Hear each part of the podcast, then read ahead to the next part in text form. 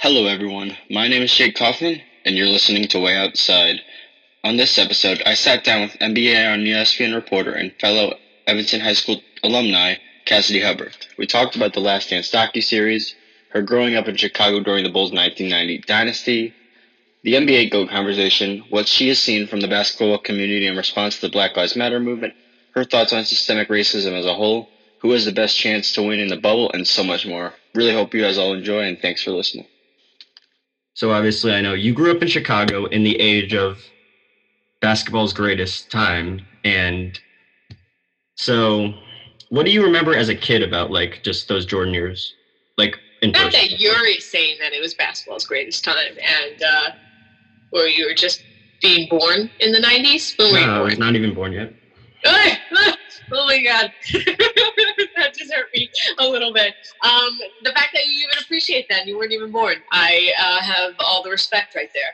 Uh, understanding that the '90s were transformative years. What do I remember? Um, I remember just winning all the time, being a Bulls fan, um, and you know, I was I was around the time of the championship runs i was like um, you know 12 13 14 so like old enough to know what was going on. Um, and i just remember you know jordan being this bigger than life personality and watching the last dance was such a unique experience for me because i lived it but you know being a kid you don't really fully grasp you know what is happening all the time. You, you're just kind of in it, and you pay, you, pay attention to as much as you can when you're a kid running around and worrying about kid stuff. So um, it was it was a lot of nostalgia for me, and in a way, kind of filling in the blanks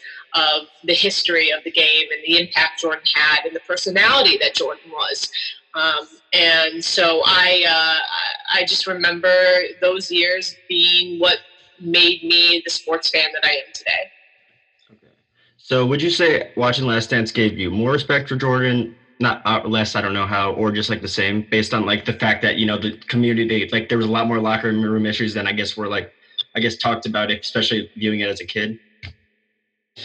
I I mean, respect, I think, is a hard thing to um, divide up here because my respect for Jordan as um, a basketball player, I think, will be untouched. As far as a person, a man, a leader, um, I think there could be some criticisms for the way that he led. Um, I think it was a different time, not not excusing that, but um, some of his, you know, quote unquote bully tactics. I, I've often said that if Jordan were, you know, a player in today's era, that it would it would have been hard for him because the social media era exposes um, a lot, and uh, but he wasn't. He wasn't a part of that era, and even though these players have nothing to do with the development of technology and social media. I think a big part of where these players are as far as um, fame and uh, where the game is today, a lot has to do with Michael Jordan and how he has, uh, how he helped this league become a global league and you know created a brand in himself that has carried over to um, how players today are are brands uh, on their own and and the ability to market and create your own career outside of basketball simultaneously. So i think a lot of that has to do with jordan. As far as so i, I think i will always have the ultimate respect for jordan as um, pioneer of the game how he grew the game um, and i guess if anything his leadership style um, deserved criticism but in some ways, you know, you you, you saw you saw that it got results. Is so because obviously you know there's this you know that guy named LeBron who's pretty good at the whole basketball thing, and um. Yeah, it's, it's interesting that you guys are around the same age though. that's interesting, you know, growing up with you know this iconic global star. I mean, not like same place, but you guys are around the same age and that thing. How close do you think, in terms of accomplishments and like greatest of all time, do you put LeBron up on your list personally? Well, I think it's really hard to. Um, to I just I I know this is like a, a all time um, sports debate topic. You know, who's the greatest of all time? and I whether it's there's a bias being you know me like you having a bias for Jordan because I grew up a Bulls fan. I just I look at it as there'd be no LeBron um, and the the impact he's had today without Jordan. But at the same time, what LeBron has done uh, has surpassed any hype. And I go back to what I said about Jordan. Not, I don't know if he could, um, if he would be as revered as he as he was, and and to some extent is still today if he was in the social media era. LeBron fully grew up in the social media era, was part of it, and has still been able to exceed the hype. When you know sometimes um, hype is all people get. He he has he has far and away stepped up in both personally and professionally. Um, and he has taken many hits and gotten back up. And he is a incredible advocate for the game. He is a um, a, a, a absolute perfect, I would think, face of the game right now because of his um, he he never he never shies away from stepping up in the moment and speaking up for not only what's happening in the league but what's happening in our country um, and in his community. So i just think that lebron james is in his own world of greatness. In terms but you're talking more about off court stuff correct? No i think i think both. I mean i think it's just so hard to compare the careers. I mean could were you I, think a lot of people didn't really understand or forget, like, know that Jordan left for two years to play baseball. Because you hold that against him, like, people wouldn't hold that against Jordan missing those two years to leave the game, but they'll, you know, get on LeBron James for leaving the Cavs and then leaving the Heat and then leaving the Cavs again. Um, it's personal decisions. And as far as not winning championships, and we're just break it down to six championships, three championships. Um, I, I, think the feat of you know going to nine straight finals um, alone is is impressive. I just just I, it's, it's a hard thing for me. I don't really like to compare for just to be talking about athletes because it's just two different careers. If you're going to say that LeBron was going to play, go to three straight finals, take a break, and then go to three straight finals, and then he didn't win those um, and he, he he won like four or out of the six or two out of the six, then maybe that could, you could compare um, apples to apples. But it's just really apples and oranges here. I think something that I've always noticed, especially as a kid, for some reason, and I know with a lot of people, is that they just get t- tied to the. For some reason, it's like they have this instinct to not like LeBron, and I don't know why. Like when I was a kid, like when I first started off, and I never knew why and I, so I kind of now I kind of been like non-biased. I kind of it's really weird because I feel like Jordan people didn't really besides like you know other teams that were scared of every single move he's going to do. There wasn't really many fans across the league like just like Jordan, but there's this giant population in the NBA of fans that just like don't like LeBron, say he's soft. You know what I mean? It's just such a weird dynamic that they have with thing. I think that's a little. I think that's changed a bunch though. I think um, his image has transformed over the years as it should. I think uh, you can't really judge a career until it's done. Um, I think a lot of people didn't respect the way that he decided to leave Miami. Um, but if that's the worst thing that he did was sit and in front of a group of people on a nationally televised show, which donated money to you know the Boys and Girls Club, if that's the worst thing that he did, then you may have an argument that he is the be- the greatest ever because like that's that like he he continues to step up and and and, and be a pioneer and pave the way. I mean, just even how he created this whole new way that players are taking ownership of their own um, their own brands, their own um, trajectory in the league and and being uh, just the power structure has changed because of some of the decisions LeBron has has made. Uh, and I don't think you can deny that. So um, there's just there's a lot. As much as I say that LeBron has changed the game for players, I mean that Jordan has changed the game. Freudian slip. That Jordan has changed the game for the for players today. I think LeBron continues to change the game for for for the the game's future. Mm-hmm. Yeah. I feel like maybe yeah, and I, it's another debate is like, do you just instead of trying this, can you talk about like who are like we could say the five greatest game changers who changed basketball? I think maybe that's an argument more people should be trying to have because you can say like you can start early with Bill Russell or Kareem, and then obviously Larry. Right, because I mean, if we're gonna go down to championships, people are saying, well, Jordan has six, and you know, until until LeBron has six or more, he's just not, he's never gonna yeah. catch um, Jordan as the greatest ever. But then, you know, what uh, like what about Bill Russell? You know, like why isn't he in the discussion? And like I, I, I just I think it's just a, a complex and nuanced discussion that um, I understand why we have a lot, and we should because um, it uh, these two guys deserve to be in these conversations as being some of the greatest sports figures of all time. Um, and, you know, it's just human nature to want to compare. Mm-hmm. Yeah. And I think, especially, I feel like it's hard because a lot of, so many people have it, but there's never a real consistent standard of what you qualify. Do you count their off court achievements?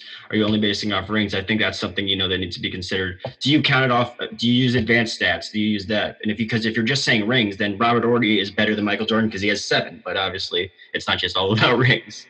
Yeah. Yeah, I, I think that's what it comes down to. I, I mean, I I will say that more recently I have come around to acknowledging that it is in no way disrespectful to Michael Jordan to have the conversation or show the respect that um, LeBron deserves a nod to, to be in the conversation. Mm-hmm. Yeah. Growing up as a kid, though, did you ever, because obviously a lot of people felt, did you ever feel like someone could be better than Jordan, though, after seeing all those? I mean, initially, just after seeing all those? I think as a kid, I wasn't really focused on that that debate. Um, I and the way I grew up in Chicago with Jordan, I think the way I, I think I just felt um, like it was a fact that he was the greatest ever. But I also was a young child learning more and more about the league every day as I become became a professional, um, understanding the layers to um, the history of the game and um, you know how, how you define best. So, if we're talking about other great, is there any like historic basketball great that you know you wish you could have seen in person? Like, if you know, obviously, if you could reverse back time because you got. To- yeah, I mean, I, like I said, I was really young still. Um, you know, during the early days of, of Jordan, so I never like even the first three championships. Like I remember the Bad Boy Pistons, but even before that, like the first championship, I don't really remember watching Magic play.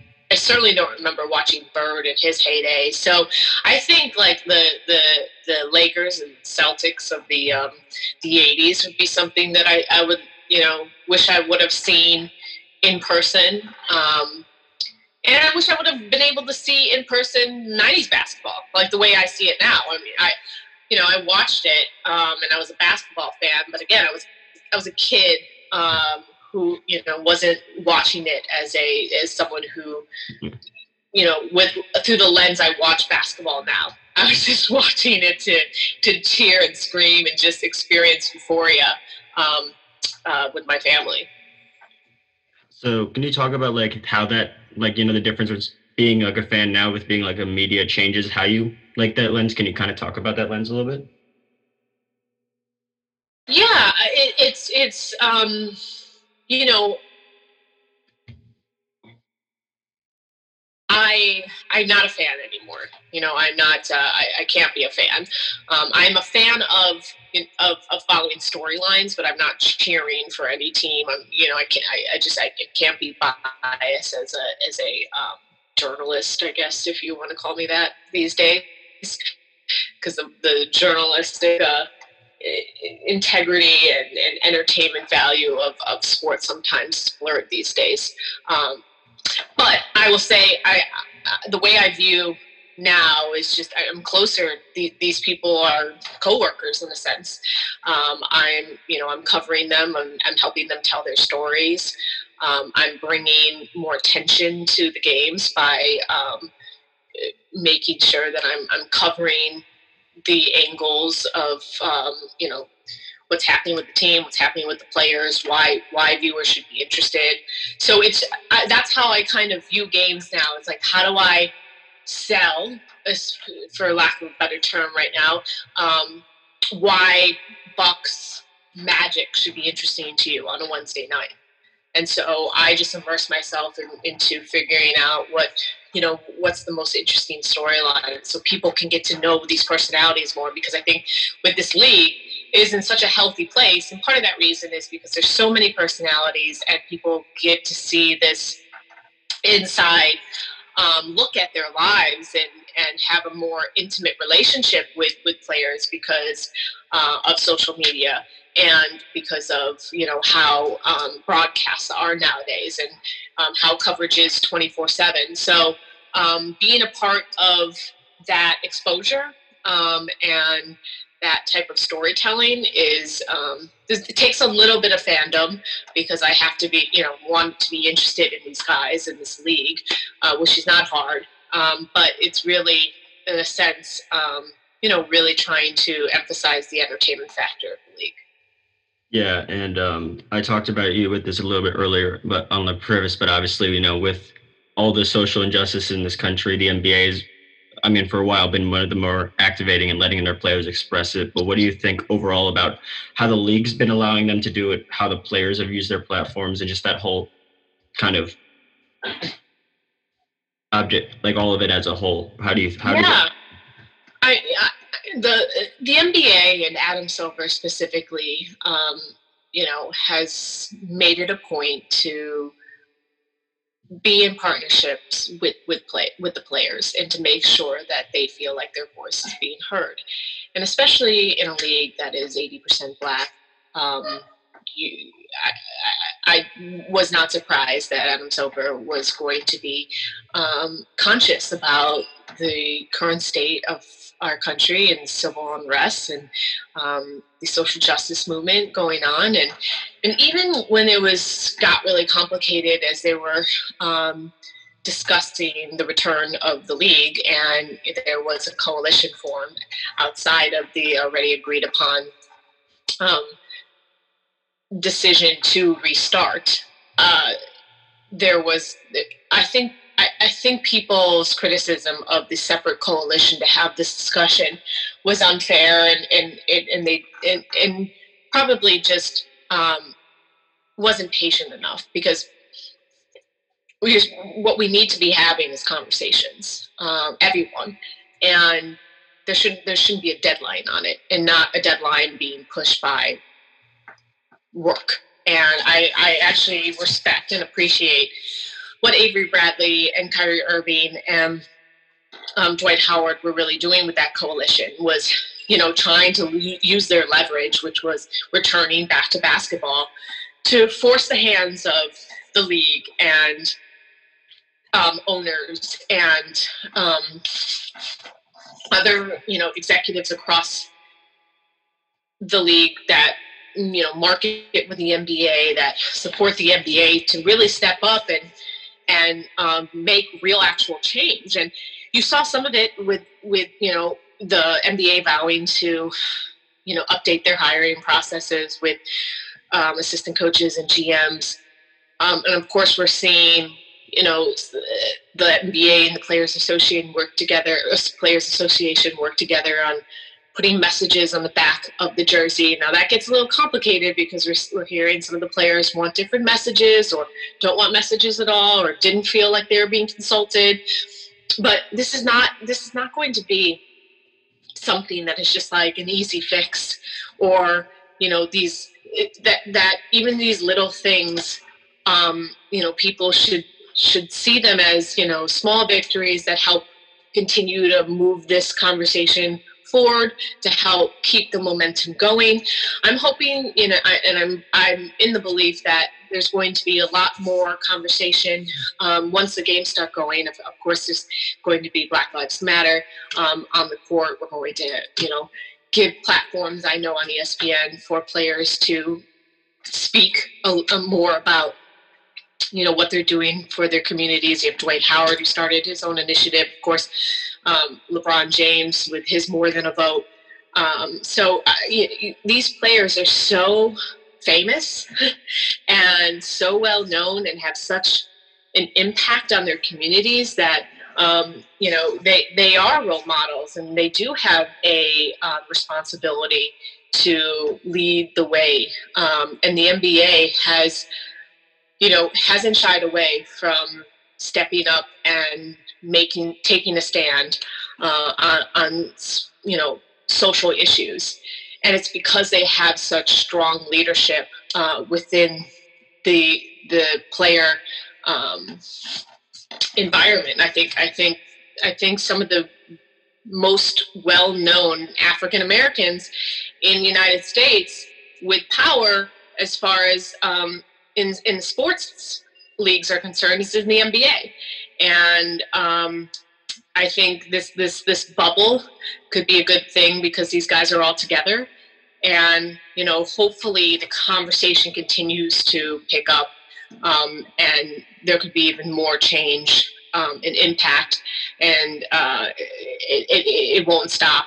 Because you know I think that was the biggest concern about the coalition is that once we get back to basketball, people will forget and just you know it just it will be distracted, and I'm hoping that this will continue to motivate people to you know not just think about themselves. Yeah and i think the thing that i've noticed because obviously i'm not in the media but i read a lot of it is that also there's just a little bit of thing about people kind of judging people for what comments. Like they're like lebron why are you not wearing something on your jersey? And i feel like you know the other thing that needs to be thing is everyone speaks out or reacts to stuff in a different way. And i feel like sometimes when i see something like that people have to realize yeah like if you don't they gave him a what like 16 different messages only and that Jimmy Butler did his own thing. He put nothing on there, and he talked about that. So I feel like the, also the thing people need to realize is that everyone feel reacts to things how they're affected in a different way, and I think that you know now they're starting to do that. But I felt like early on they were like kind of I saw like people commenting like, "Why isn't LeBron wearing anything? He's a social act, social justice warrior," and I'm just like, they don't. Not everyone responds in the same way, man. Yeah, I mean, I, it's, but it, it, it's not against the MBA and NBA, NBA PA for the idea. I think you know it's it was a it was a nice idea, and um, and I think everyone has the right to do what they want, especially when you're you're talking about how, how are you um, feeling about this movement? How are you? How is it impacting you? How are you going to take it upon yourself to um, do better? Uh, it's but it's a conversation. I mean, it is it, it for LeBron to say his feelings about it and Jimmy Butler to pitch his own idea and tell his story as to why he wants a no name on the back. Like that's that's part of the discussion. Um, but you know, I'm I'm hoping these these um, these symbols are going to not just spark conversation, but you know, actually spark real change. So, you know, that I think that's the next step. Um, and I think where the NBA can make change is to continue to look inside themselves and um, you know see if there if there's equal hiring going on within the executive levels and throughout the um, you know the teams, GMs, and, co- and coaches. Yeah, I mean, going into the 2020 season, I don't think anyone had predicted the storylines would have been this crazy. Especially, man, this is probably in terms of storylines, this might have been the highest we've had.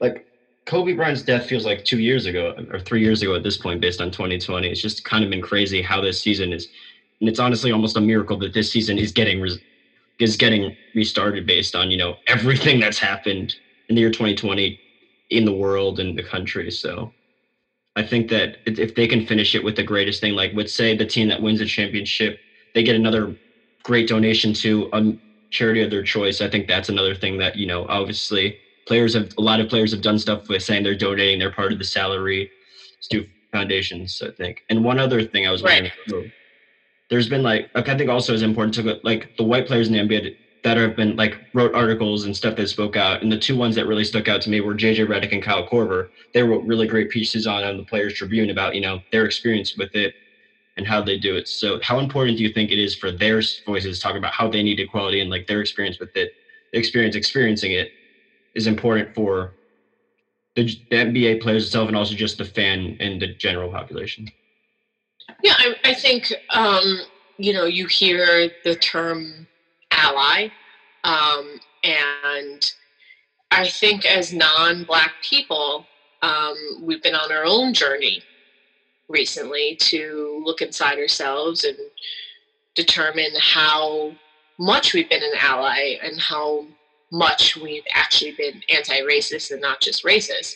And that's why I say, you know, it is it is human nature for people to just go back to thinking about themselves um, and what like what's what battles are in front of them. So I I, I, I, I am hoping that this truly is an awakening for a lot of people and for myself included. I mean, I, I think about the opportunities I've gotten. Um, and I think about you know the civil civil liberties that um, I take for granted, and um, it is not enough to just be disgusted. It it has to you have to acknowledge it, um, and hopefully find ways that you can give back, um, and and and to gain knowledge and to really educate yourselves on um, the history of this country and um, you know, have important conversations with your friends, uh, both, um, you know, black and, and white, and continue to have these conversations. So, you know, it's not just a moment in time, and that it is you're you're part of a a, a change in um, the way we view each other, the way we view our privilege, and you know how to try to find ways to rid ourselves of this this privilege. So um, you know i think it's important for for for non-white people to, to stand up and to voice um, their disgust with systematic racism in our country because if if we don't acknowledge it then um, you know we're, we're part of the problem. And i think black people in this country for so long have been fighting this fight and have said it and and, and have said that it's just it, that that they play by different rules and um, it's fallen on deaf ears. And now you know they the, the this fight is on the national stage and i think it's everyone's duty to to keep it that way until it changes yeah, and I think something is because um there was actually a recent story about yesterday, and I think so people that aren't listening. So me and Cassie both went to the same high school, different years obviously, but we we go into a school that was very very diverse, and especially considering the one next to us is a, is completely. I think I think that also where you go to school, if you're like older in high school, really affects like at least how you see it to a degree because you know if you're around more people of color when you're growing up in the school system, then you I don't want to say you appreciate, but like you understand, like you're growing up with them more, so you at least get less stereotypes. And I there was an incident at New Trier yesterday of a girl having a video saying the N word, and I think it's just important for people to be educated at an earlier age, you know.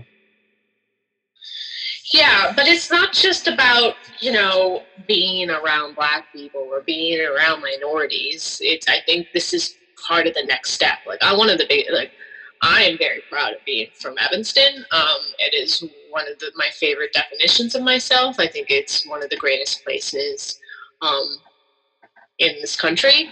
But, you know, I think that's the next step of what we need to understand. It's not just about saying, well, I grew up in a diverse community it's not just about that. It's about really putting in the work and it, in, in educating yourself as to, you know, what what are the differences, um, what why you may even have privilege um, in your own community, uh, even if it is diverse and you're exposed to different cultures and religions. Like you may have a, a one up on, um, you know, a community that may be all white as far as um, being exposed to different types of people and having more empathy that way. But um, I think we're at a point where it, that just being and um, benefiting from from that exposure is not enough. And I say that out loud to um, myself as well because I think I've kind of rested on. Well, I grew up in a diverse community.